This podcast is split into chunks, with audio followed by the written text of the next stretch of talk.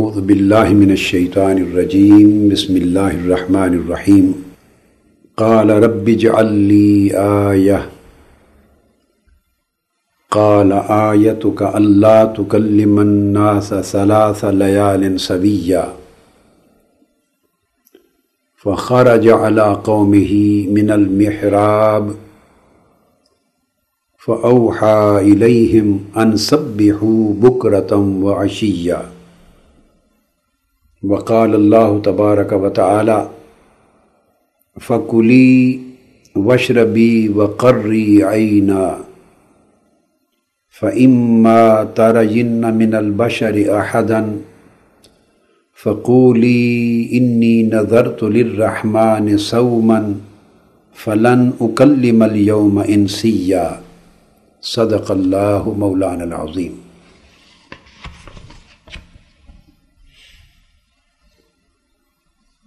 معزز اور محترم معتکفین اور معتکفات، تحریک منہاج القرآن کے جملہ قائدین، کارکنان اور خواتین و حضرات، الحمدللہ تعالی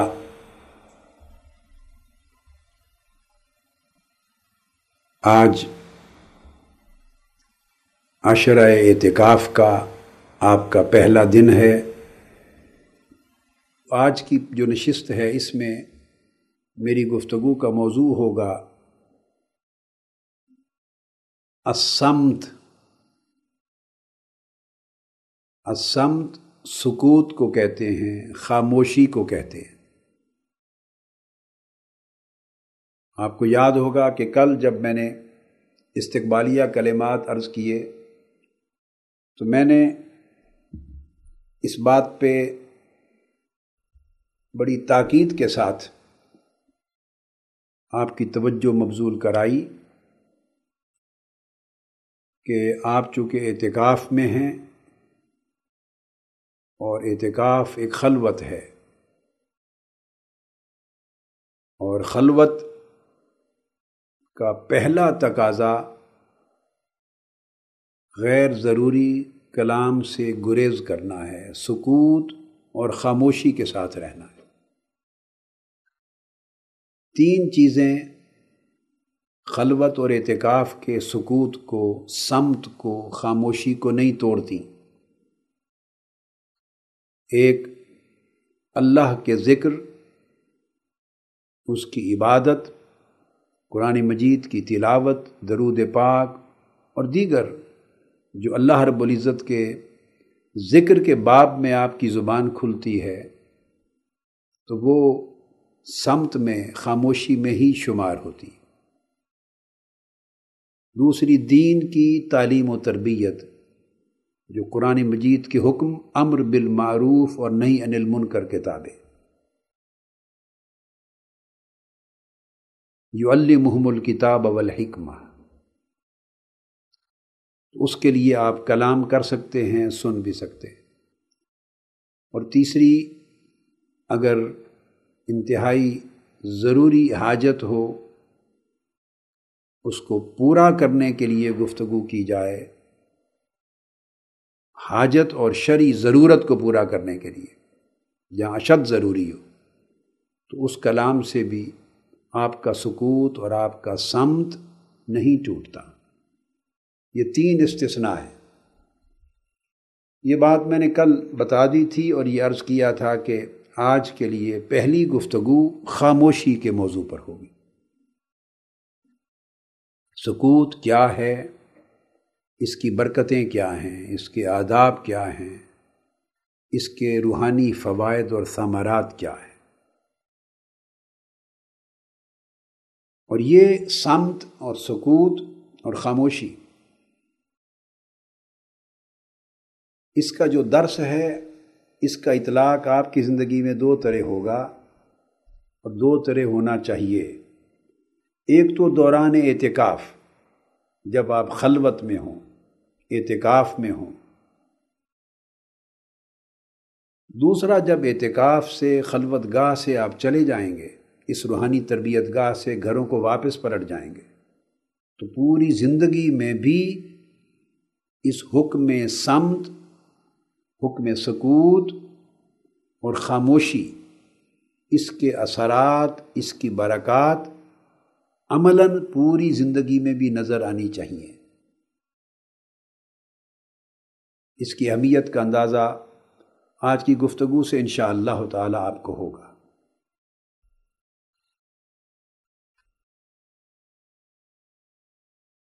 الصمت یہ سواد کے ساتھ ہے، سواد میم اور تے۔ یہ سکوت اور خاموشی اس مضمون کو بیان کرنے کے لیے میں نے سورہ مریم کی 2 آیات کی تلاوت کی ہے۔ یہ یاد رکھ لیں کہ یہ آپ کے 10 روزہ اعتکاف کا وہ سبق ہے جسے ایک لمحہ کے لیے بھی آپ نظر انداز نہیں کر سکتے۔ جب دنیاوی گفتگو کسی کے ساتھ نہ ہو تو آپ ہزار ہا کی تعداد میں حالت اعتکاف میں بیٹھے ہوئے بھی خلوت میں ہیں، کیونکہ آپ کا دنیا کا شغف تو چھوڑ کے ہی آ گئے تھے، گھر بار، تجارت، کاروبار، بیوی بچے اور دیگر مشاغل حیات تو چھوڑ کے پہلے ہی آ گئے تھے۔ یہاں جب اعتکاف میں بیٹھے تو ہزار ہا کے اجتماع میں آپ کا بیٹھنا آپ کو اس لیے ضرر نہیں دے گا، نقصان نہیں دے گا کہ کوئی شخص 10 دن میں کسی دوسرے شخص کے ساتھ دنیاوی گفتگو میں ہم کلام نہیں ہے، لہٰذا وہ جلوت بھی خلوت ہی رہے گی۔ اس کو خلوت در انجمن کہتے ہیں، جلوت میں خلوت کہتے ہیں۔ صوفیاء کرام اور اولیاء کرام اس ہجوم کو بھی خلوت کہتے ہیں جس میں بندے کا من، اس کا قلب، اس کا باطن، اس کا سر ہجوم خلب سے جدا رہے اور راغب الی اللہ رہے اور زبان دنیا کی گفتگو سے پرہیز میں رہے۔ تو اس شخص کے لیے یا ایسے معتکفین اور خلوت گزینوں کے لیے وہ ہجوم ہجوم نہیں ہے، وہ اجتماع اجتماع نہیں ہے، وہ جلوت جلوت نہیں ہے، اس کی خلوت برقرار رہتی۔ اب قرآن مجید نے اس مقام پر حضرت زکریا علیہ السلام پر اپنے انعام کا ذکر فرمایا۔ جب انعام کا ذکر کیا تو انہوں نے اللہ رب العزت سے اس انعام خاص پر نشانی طلب کی، تو اللہ رب العزت نے فرمایا قال آیتک اللہ تکلم الناس 3 لیال سویہ، تو ارشاد فرمایا کہ تمہاری نشانی اے زکریا یہ ہے کہ تم بالکل تندرست ہوتے ہوئے بھی 3 رات اور 3 دن تک لوگوں سے کلام نہیں کر سکو گے، یعنی آپ پر، آپ کی زبان پر صمت، سکوت اور خاموشی 3 دن کے لیے طاری کر دی گئی ہے۔ یہ اللہ رب العزت کے انعام کی علامت ہوگی۔ یہ قرآن مجید کی وہ خاص نص ہے کہ جو انعام یافتہ بندے ہوتے ہیں، جن پہ اللہ رب العزت کے انعام کی بارش ہوتی ہے، جنہیں اللہ رب العزت کے خصوصی انعام سے نوازا جاتا ہے، تو یہ آیت کریمہ سبق دیتی ہے کہ اس خصوصی انعام سے نوازے جانے کی علامت خاموشی ہے، پھر وہ لوگ خاموشی اختیار کرتے ہیں۔ یعنی اگر ضرورت اور حاجت نہ ہو تو بے ضرورت کلام نہیں کرتے۔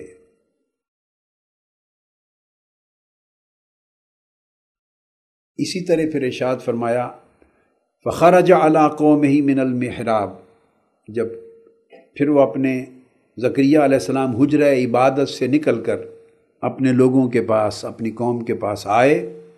تو فاوحا الیہم، تو ان کی طرف اشارہ کیا اور انہیں سمجھایا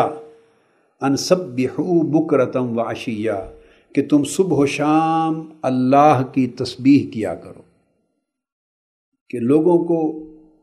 صبح و شام اللہ کی تسبیح کا حکم دیا اشارے کے ساتھ۔ پھر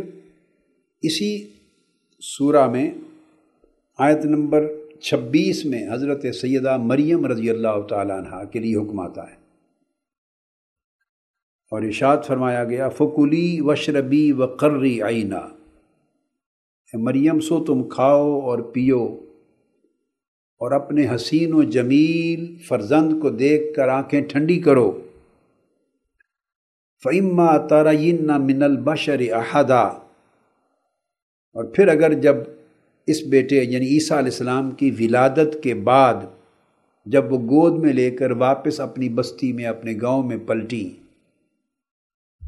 تو انہیں خدشہ ہوا، چونکہ شادی شدہ نہیں تھی اور یہ اللہ تبارک و تعالیٰ کی قدرت خاصہ سے ان کا تولد ہوا، تو خدشہ تھا کہ لوگ طعنہ زنی کریں گے، برا بھلا کہیں گے، الزام لگائیں گے، تہمت لگائیں گے، تو میں کیا جواب دوں گی؟ اس پر اللہ تبارک و تعالیٰ نے پھر اس خاص انعام کے موقع پر ارشاد فرمایا کہ جب کوئی بھی کسی انسان کو دیکھو تو اشارے سے کہہ دینا فقولی انی نذرت للرحمن صوما، اشارے سے کہہ دینا کہ میں نے خدائے رحمان کے لیے خاموشی، صمت، سکوت، یعنی خاموشی کے روزے کی نظر مانی ہوئی ہے، فلن اکلم الیوم انسیا، سو میں آج کسی انسان سے بھی قطعاً گفتگو نہیں کروں گی۔ تو یہاں پھر اللہ تبارک و تعالیٰ نے خاموشی کے روزے کی تلقین کی اور خاموشی کے روزے کی طرف اشارہ فرمایا۔ اب ہماری یعنی امت مسلمہ کے لیے خاموشی کا روزہ نہیں ہوتا شرعاً، روزہ وہی ہے جو آپ اور ہم لوگ رکھتے ہیں، مگر چونکہ روزہ یا صوم اس سے مراد امساک ہوتا ہے، کسی چیز سے رکنا، کھانے پینے اور بعض دیگر امور سے اپنے آپ کو خاص وقت کے لیے روک دینا، اس کو صوم کہتے ہیں۔ لہٰذا جب گفتگو سے روک دیا کہ میں کلام نہیں کر سکتی، سکوت اور صمت اللہ رب العزت نے اس کا حکم دے دیا ہے مجھے، سو تو اس لیے بولنے سے رک جانے کو صوم سے تعبیر کیا گیا۔ تو یہ دونوں مقامات ہیں جہاں اللہ رب العزت نے اپنے انعام خاص کو صمت کے ساتھ، خاموشی کے ساتھ متعلق کیا ہے۔ اس سے پتہ یہ چلتا ہے کہ اگر اللہ رب العزت کے انعام کی طلب ہو کسی کو کہ اس کا انعام خاص نصیب ہو، اس کی بارگاہ سے وہب نصیب ہو، اللہ تبارک و تعالیٰ کی طرف سے الہام اور القاء قلب کو نصیب ہو، دل سے حکمت اور برکت کا کوئی چشمہ پھوٹے، مالا اعلیٰ کے ساتھ تعلق قائم ہو، استوار ہو، اللہ کا وصال نصیب ہو، یا اللہ کے انعامات ملنے لگ جائیں، نصیب ہونے لگ جائیں، تو ان تمام صورتوں میں سب سے پہلی شرط اور سب سے پہلا ادب جو سکھایا گیا وہ صمت ہے، سکوت اور خاموشی، یعنی پھر زبان پہ فضول کلام، لغو کلام، غیر ضروری کلام زبان پہ نہیں آتی، اس کا تالا لگ جاتا ہے۔ اور پھر یہ آداب میں سے بھی ہے، جو لوگ اللہ کی بارگاہ میں حضوری والے ہوتے ہیں یا جن کو اللہ کی بارگاہ کی حضوری کی طلب ہوتی ہے، یہ حضوری کے ادب میں سے بھی ہے، اللہ کے کلام کے ادب میں سے بھی ہے، اللہ کی مناجات، اللہ سے ہم کلامی، اس کے آداب میں سے بھی ہے چپ رہنا۔ قرآن مجید میں ارشاد فرمایا گیا سورہ آراف میں آیت نمبر 204 وَإِذَا قُرِئَ الْقُرْآنُ فَاسْتَمِعُوا لَهُ وَأَنصِتُوا لَعَلَّكُمْ تُرْحَمُونَ، جب تم پہ قرآن پڑھا جائے، قرآن کی تلاوت کی جائے تو پھر ہمتن گوش بن جایا کرو، پوری توجہ کے ساتھ اس کو سنا کرو اور خاموشی اختیار کیا کرو۔ تو یہاں تک یہ بات معلوم ہوئی کہ دیکھیے قرآن مجید کی تلاوت جب ہو رہی ہو تو خاموشی کا حکم ہے، اور خاموشی کو فاستمعوا استماع کے ساتھ، الصمت کو استماع کے ساتھ جوڑا گیا ہے، خاموشی کو سننے کے ساتھ، دھیان سے سننے کے ساتھ جوڑا گیا ہے۔ اس میں اس بات کی نصیحت دی گئی ہے کہ جب انسان خاموشی اختیار کرے گا تو پھر اپنے کانوں سے کام لے گا، زیادہ سے زیادہ حق کی بات اور نصیحت کی بات کو سنے گا، اور جو بولتا رہے گا وہ سنے گا نہیں۔ تو جو لوگ بولنے کے عادی زیادہ ہوتے ہیں اور ہر وقت بولتے ہی رہتے ہیں، وہ نصیحت اور کلام حق نہیں سنتے، ان کے کان اس سماع حق سے محروم ہوتے ہیں، بند ہو جاتے ہیں۔ نتیجتاً جب نصیحت کی بات اور کلام حق سنتے نہیں ہیں تو لہٰذا ان کے دلوں پر اس نصیحت کا اثر بھی نہیں ہوتا۔ جب زبان بند ہو جاتی ہے تو کان کھل جاتے ہیں، بولنا بند ہو جاتا ہے تو سننا زیادہ ہو جاتا ہے۔ جتنا بولنا کم ہوتا چلا جائے گا اسی قدر سننا زیادہ ہوتا چلا جائے گا۔ اور ایک مجلس میں بیٹھے ہوئے آدمیوں میں سے کوئی ایک آدمی اگر خاموش بیٹھا ہو تو اس کی خاموشی کا مطلب یہ ہے کہ وہ زیادہ سن رہا ہے، اور جو سنتا زیادہ ہے اس شخص کو حکمت اللہ زیادہ عطا کرتا ہے، اس کے فہم میں برکت پیدا ہوتی، اس میں ذکاوت آتی ہے، ذکا آتی ہے، اس کی عقل اور شعور اور فہم اور حکمت میں اللہ تبارک و تعالی جلا پیدا کرتا ہے۔ اور جو بولتا ہی رہتا ہے بولتا ہی رہتا ہے، تھکتا ہی نہیں، تو نتیجتاً وہ کسی عاقل، حکیم اور فہیم اور صاحب حکمت، صاحب معرفت، صاحب علم اور صاحب نصیحت کی بات سنے گا نہیں۔ بولتے رہتے ہیں کا مطلب ہے کہ سنے گا نہیں۔ قرآن مجید کے لیے بھی یہی نصیحت کی گئی کہ جب قرآن پڑھا جائے تو چونکہ اللہ کا کلام ہے اور مطلوب یہ ہے کہ اسے دھیان سے سنا جائے، سمجھا جائے اور عمل کیا جائے، تو قرآن مجید کو دھیان سے سننے، سمجھنے اور عمل کرنے کا راستہ کھولنے کے لیے پہلے زبان بند کر دی گئی۔ فاستمعوا لہ وانصتوا، خاموش ہو جاؤ، سمت اختیار کرو، خاموشی اور سکوت۔ جب تک زبان بند نہیں ہوگی اس وقت تک کان کلام حق سننے کے قابل نہیں ہوں گے۔ یہ تعلق ہے سماع کا اور سکوت کا۔ اور آگے فرمایا لعلکم ترحمون، اگر تم خاموشی اختیار کرو گے، جتنی زیادہ سکوت اپناؤ گے، اتنا تمہارے اوپر اللہ کی بارگاہ سے رحمت کی بارش کی جائے گی۔ سو خاموشی اختیار کرو اور سراپا کان بن جاؤ، دھیان سے سنو نصیحت کی بات اور خاموش رہو تاکہ تم پر رحم کیا جائے۔ اب آپ نے غور فرمایا کہ رحمت کو خاموشی کے ساتھ جوڑا گیا، اور ادھر نصیحت اور کلام حق کا سننا، ادھر اس کو خاموشی کے ساتھ جوڑا گیا۔ یعنی کلام حق اور نصیحت کی بات وہی شخص سنے گا اور اسی کو اس کے ادراک اور اس کے سمجھنے کی توفیق نصیب ہوگی جو اپنی زندگی میں سمت کو، سکوت کو، خاموشی کو اپنائے گا۔ زیادہ خاموش رہنا اس کو اپنا معمول بنائے گا، عادت بنائے گا، تو اس کو اللہ رب العزت حق کی بات سننے کی توفیق زیادہ دے گا۔ اور پھر جو خاموشی کا معمول زیادہ کرے گا اسی پر اللہ رب العزت کی رحمت زیادہ ہوگی۔ تو اس کا مطلب یہ ہوا کہ زیادہ بولنے والے اور ہر وقت بولنے والے لوگ جتنا بولتے ہیں اسی قدر اللہ کی رحمت کا حصہ ان کے لیے کم ہوتا چلا جاتا ہے۔ زیادہ بولنے سے جتنا بولتا جائے گا دو چیزوں کا نقصان ہوگا، ایک حق کا کلام سننے اور اس کا دل میں اترنے کا امکان کم ہوتا چلا جائے گا۔ اس لیے آپ گفتگو کر رہے ہوں کسی سے تو ایک آدمی بولے جا رہا ہو تو آپ کہتے ہیں بھائی آپ چپ کریں میری بات تو سنیں، یا آپ روزمرہ زندگی میں کہتے ہیں چپ کریں ذرا میری بات تو سنیں، اور جب تک میری بات کو سنیں گے نہیں اس وقت تک میں کیا کہہ رہا ہوں سمجھیں گے کیسے، نہیں سمجھ سکیں گے. یہی بات جو ہم آپس میں جس اصول کو ضابطے کو اپناتے ہیں یہی کلام الہی کا ضابطہ ہے. اللہ پاک فرماتے ہیں کہ میں نے اپنا کلام تم تک پہنچایا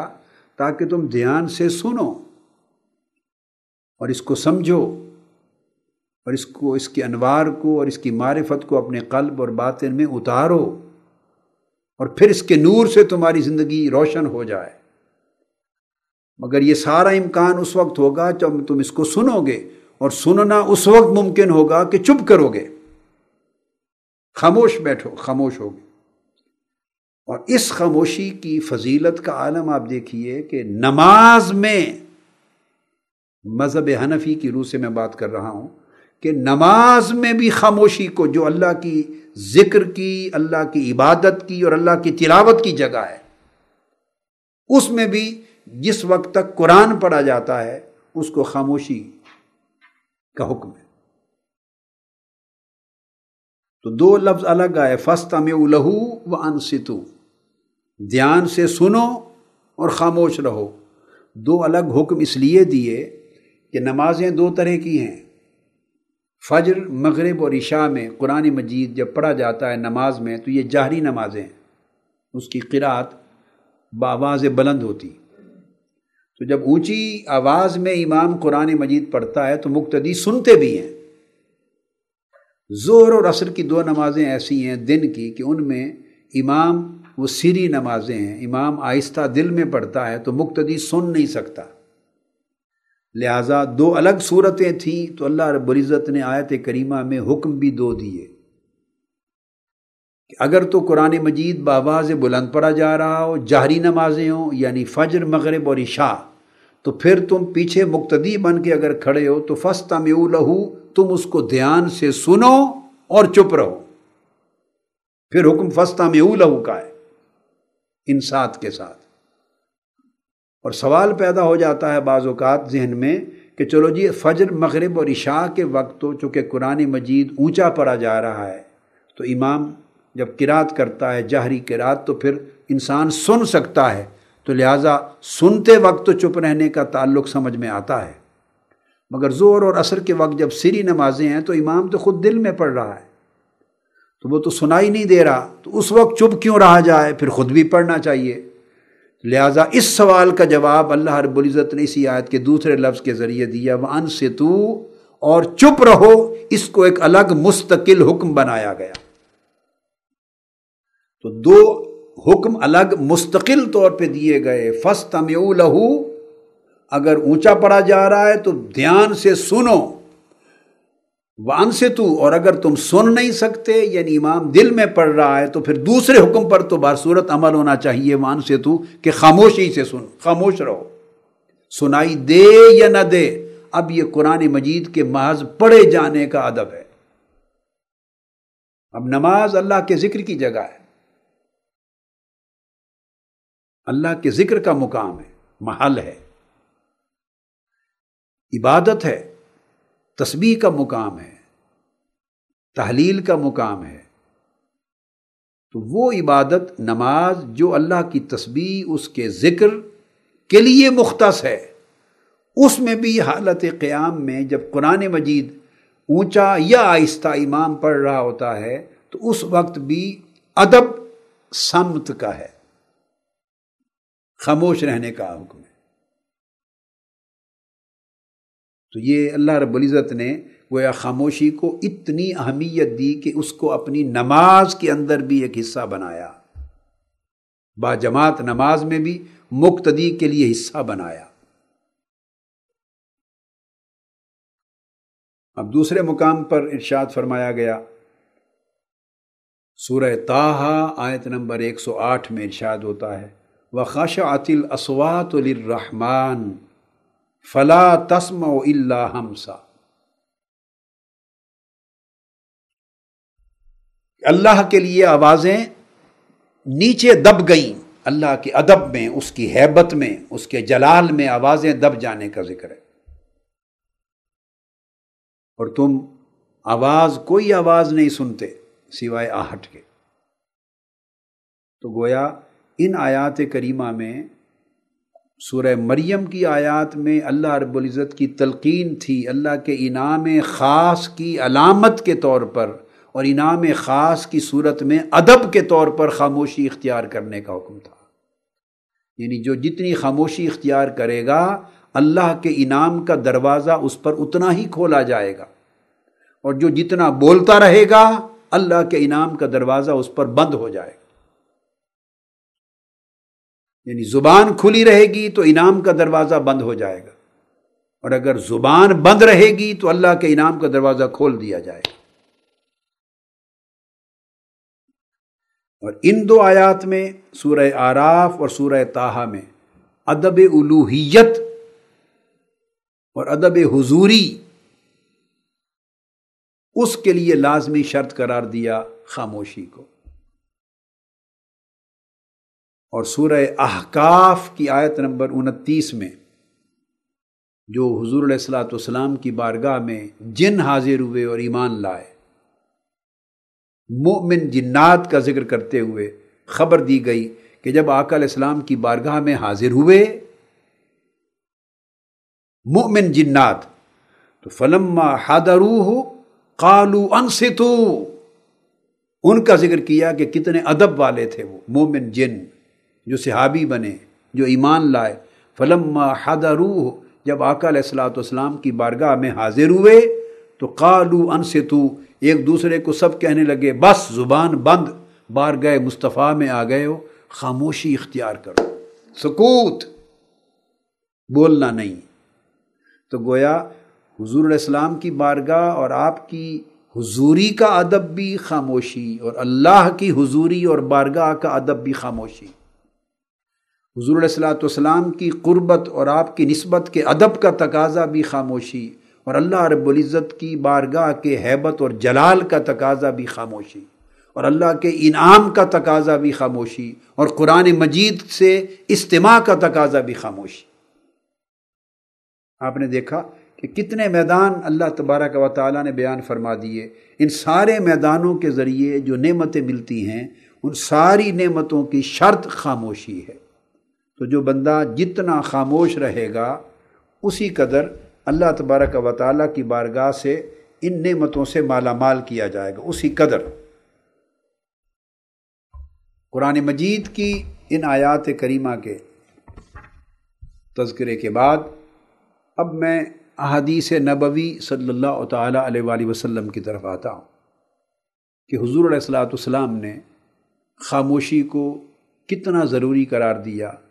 اور پھر احادیث نبوی کے بعد سلف صالحین اور اولیاء کاملین اور صوفیاء مقربین، پھر ان کے ارشادات کا تذکرہ کریں گے۔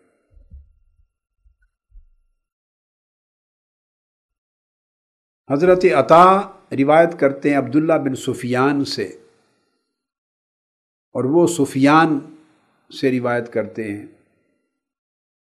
اور کہتے ہیں کہ میں نے حضور نبی اکرم صلی اللہ تعالیٰ علیہ وآلہ وسلم کی بارگاہ میں عرض کیا کہ یا رسول اللہ، اخبرنی عن الاسلام بامر لا اسأل عنہ احدا بعدک۔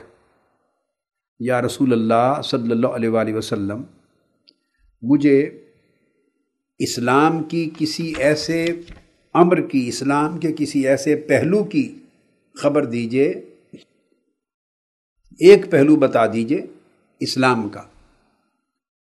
میں ایک ہی بات کی تعلیم چاہتا ہوں، سادہ سا ایک نسخہ چاہتا ہوں کہ جب آپ مجھے تلقین فرما دیں تو پھر آپ کے بعد میں کسی اور سے کوئی سوال نہ کروں اس بابت، وہی ایک جواب، ایک ہی تعلیم، ایک ہی نکتہ میری پوری زندگی کی اصلاح کے لیے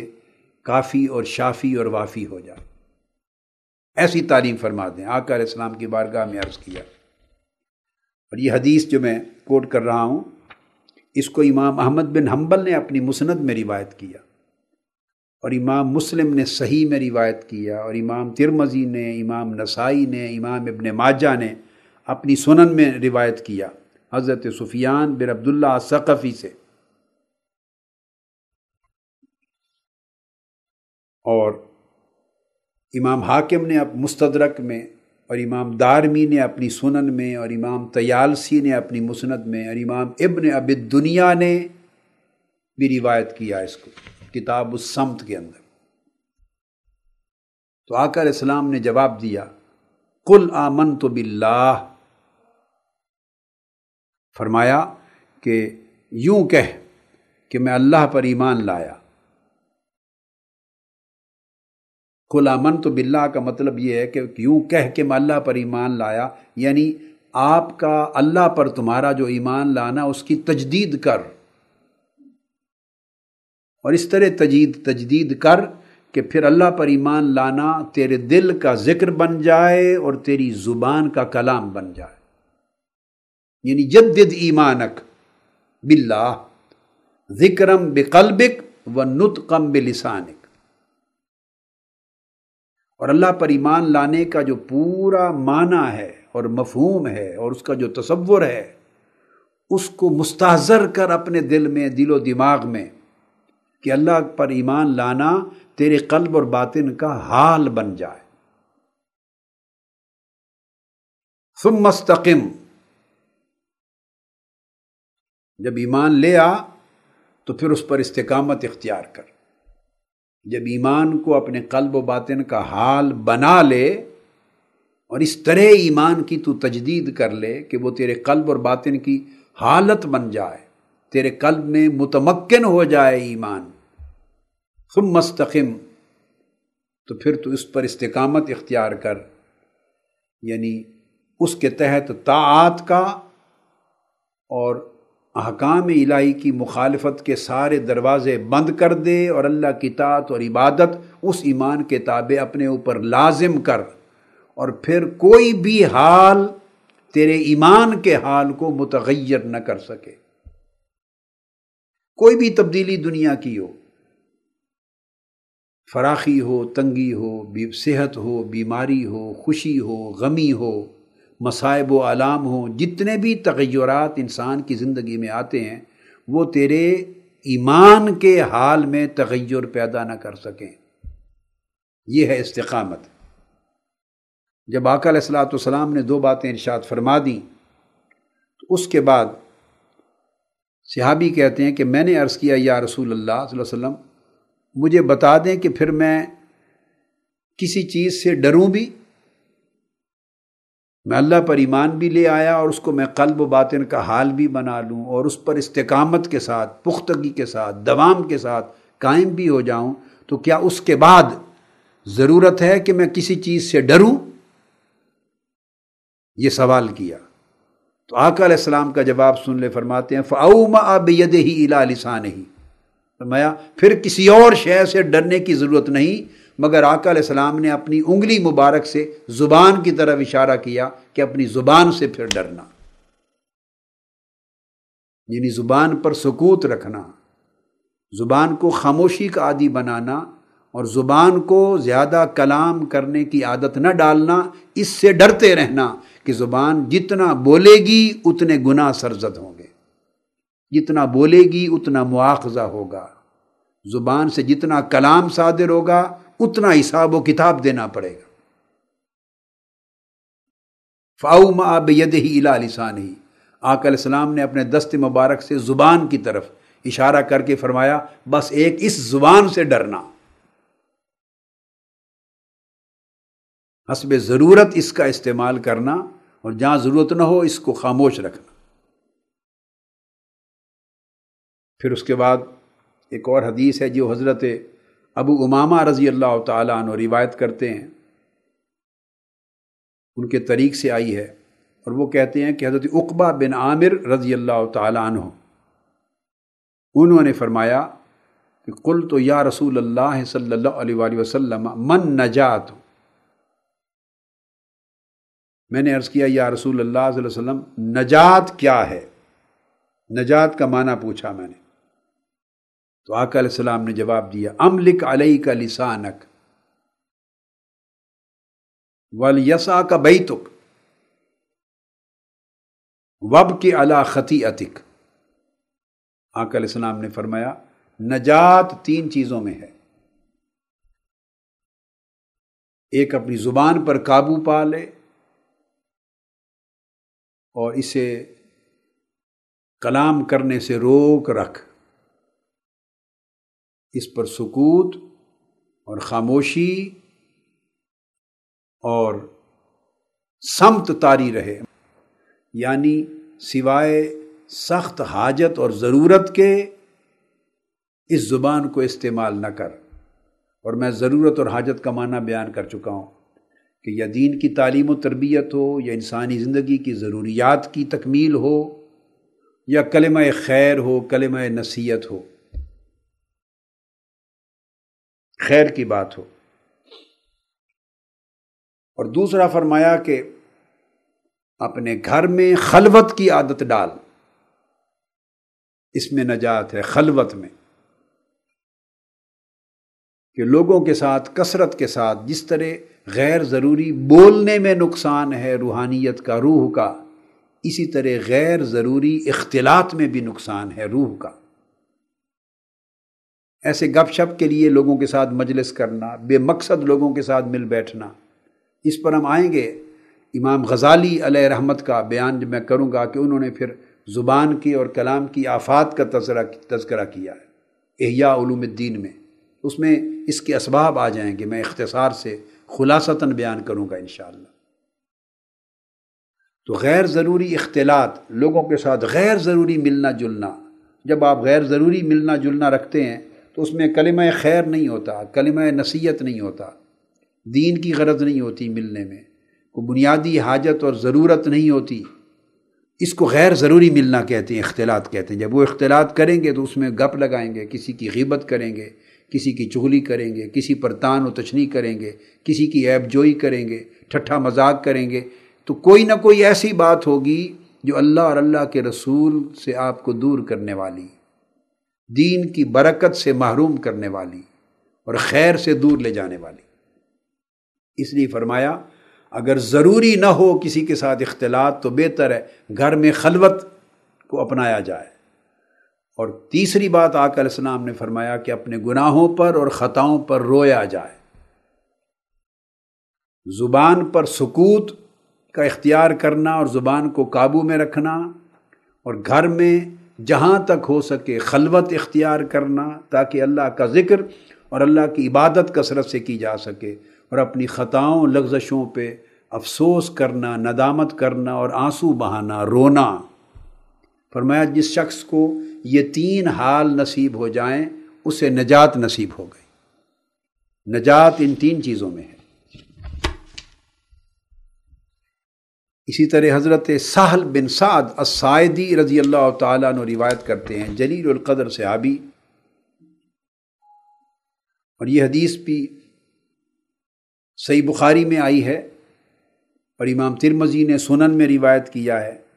اور امام احمد بن حنبل نے مسند میں روایت کیا ہے، اور امام حاکم نے اور ابن حبان نے اور طیالسی نے سب نے روایت کیا، اپنی اپنی اسناد کے ساتھ اور اپنے اپنے مضمون کے ساتھ. آقا علیہ السلام نے فرمایا وَمَن يَتَوَكَّلْ لِي بِمَا بَيْنَ لَحْيَيْهِ وَرِجْلَيْهِ أَتَوَكَّلُ لَهُ بِالْجَنَّةِ. آقا علیہ السلام ارشاد فرماتے ہیں کہ جو شخص مجھے دو چیزوں کی ضمانت دے دے، اپنے نفس کی جس سے وہ شہوانی خواہشات پوری کرتا ہے جو اس کی دو ٹانگوں کے درمیان اللہ نے رکھا ہے، اور ایک اپنی زبان کی، اگر دو چیزوں کی ضمانت دے دے کوئی شخص کہ اس کو دو چیزوں کی ضمانت ہوگی، اس کے قابو میں رہیں گی اور حکم الہی کی خلاف ورزی نہیں کریں گی، تو آقا علیہ السلام نے فرمایا میں اس کو جنت کی ضمانت دیتا ہوں. اور آپ اندازہ کریں کہ ان دو چیزوں کا ذکر کرتے ہوئے پہلا ذکر زبان کا کیا ہے، وَمَنْ يَتَوَكَّلْ لِي بِمَا بَيْنَ لَحْيَيْهِ وَرِجْلَيْهِ، پہلا ذکر زبان کا، اولاً جو زبان قابو میں رکھنے کی ضمانت دے دے اور دوسری ضمانت بھی دے دے تو میں اس کو جنت کی ضمانت دے دوں۔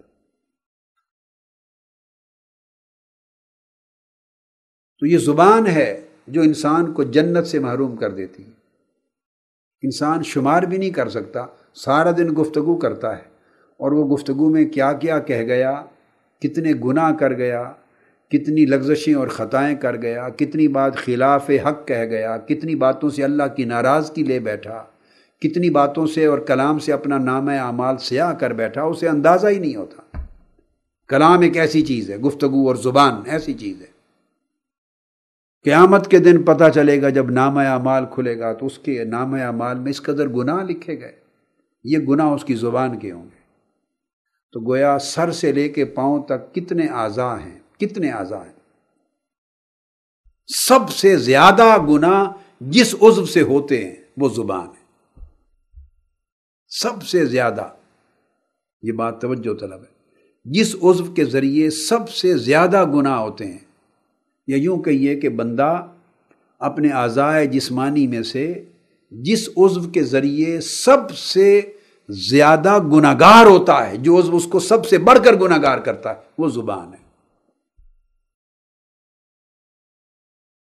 تو اللہ تبارک و تعالیٰ نے حکمت یہ دی ہے انسان کو کہ دیکھو یہ چہرہ ہے، اس میں اللہ نے آنکھیں دو دی ہیں، کان دو دیے ہیں، ناک کے راستے وہ دو رکھے ہیں، مگر منہ جس میں زبان ہے وہ ایک رکھا ہے۔ آپ دیکھ لیجئے، پورا چہرے پہ غور کر لیں، چہرے میں کتنے عضو رکھے ہیں جن سے انسان کو جو ہوا سے خمسہ ہے، جن کے ذریعے انسان عمل کرتا ہے کوئی چیز، یا دماغ کو میسج پہنچاتا ہے، یا جس کے ذریعے علم لیتا اور دیتا ہے اور آپریٹ کرتا ہے، فنکشن کرتا ہے، یا سنتا ہے تو کان ہے، دیکھتا ہے تو آنکھیں ہیں، سونگتا ہے تو ناک ہے اور ناک کے لیے دو نوسٹرلز ہیں، بولتا ہے تو زبان ہے، منہ ہے، منہ ایک ہے، آنکھیں بھی دو ہیں، کان بھی دو ہیں۔ تو اللہ تبارک و تعالیٰ نے اس عدد میں ایک حکمت رکھی، ورنہ اگر وہ ذات دو آنکھیں رکھ سکتا ہے تو منہ بھی دو بنا دیتا۔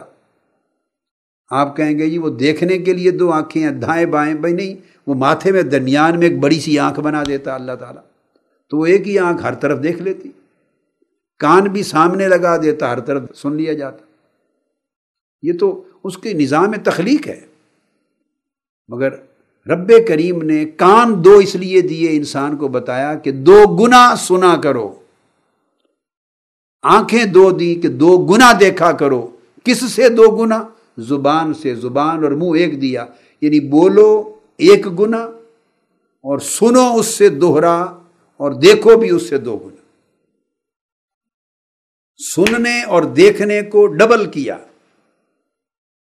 اس لیے کہ جو فہم، جو بصیرت، جو حکمت اور دانائی آپ کو زیادہ سننے اور دیکھنے سے ملے گی وہ بولنے سے نہیں ملتی۔ بولنے سے تو انسان کی قدر بھی گھٹتی ہے، انسان کی بصیرت بھی کم ہوتی ہے، عقل دانش اور دانائی بھی کم ہوتی ہے، نصیحت بھی کم نصیب ہوتی ہے، اور انعام کے راستے بھی بند ہو جاتے ہیں۔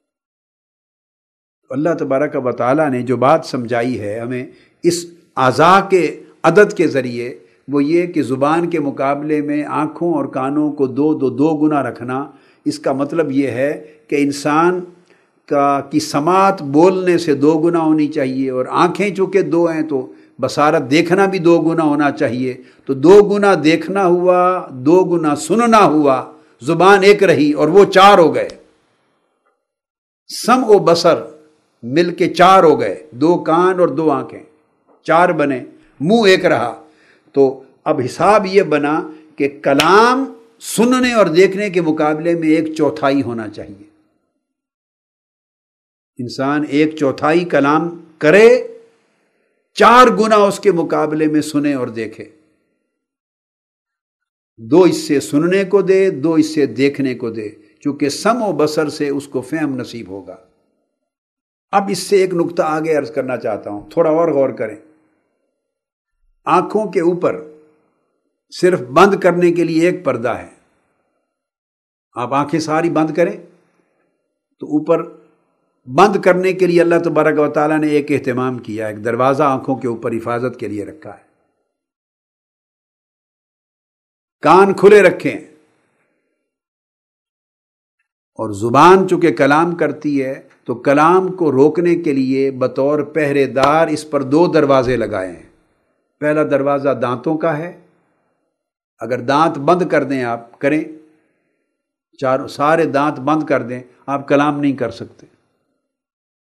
تو دانت کلام پر پہرے دار کھڑے کیے ہیں، گارڈ کھڑے کیے ہیں تاکہ اس سے روک لیں۔ اور اس کے بعد دانتوں کے بعد پھر دو ہونٹ رکھے ہیں، اگر دانتوں کی بجائے آپ ہونٹ بند کر دیں تب بھی کلام بند ہو گیا۔ تو اللہ کی شان ہے، منہ ایک رکھا ہے، زبان ایک ہے، اور اس کو کنٹرول میں لانے کے لیے، چپ کرانے کے لیے پہرے دار دو کھڑے کیے ہیں، دانت بھی اور دو ہونٹ بھی۔ زبان ایک ہے، ہونٹ دو دیے ہیں، وہ بھی بند، ہونٹوں کے ذریعے بھی بند کیا جا سکے اس کا کلام، دانتوں کے ذریعے بھی اس کا بولنا بند کیا جا سکے۔ آپ اندازہ کریں کہ عدد کو جب دیکھا تو زبان کے یا منہ کے مقابلے میں سم و بصر کو دو دو گنا اللہ نے دیا ہے، تاکہ بندہ سنے بھی بولنے سے دو گنا زیادہ، اور دیکھے بھی بولنے سے دو گنا زیادہ۔ اور جب بولنے پر کنٹرول کرنے کی بات کی تاکہ اس کو روکا جائے، اس زبان کو قابو میں لایا جائے، تو دو تالے لگا دیے، ایک دانتوں کا اور ایک ہونٹوں کا۔ یہ ایک میسج ہے، اللہ تبارک و تعالیٰ کا میسج ہے کہ اللہ کا منشا یہ ہے کہ زبان کو اتنا کم استعمال کیا جائے جتنا اللہ تبارک و تعالیٰ نے اس جسم کی نظام خلقت میں اس کی حیثیت بنائی ہے۔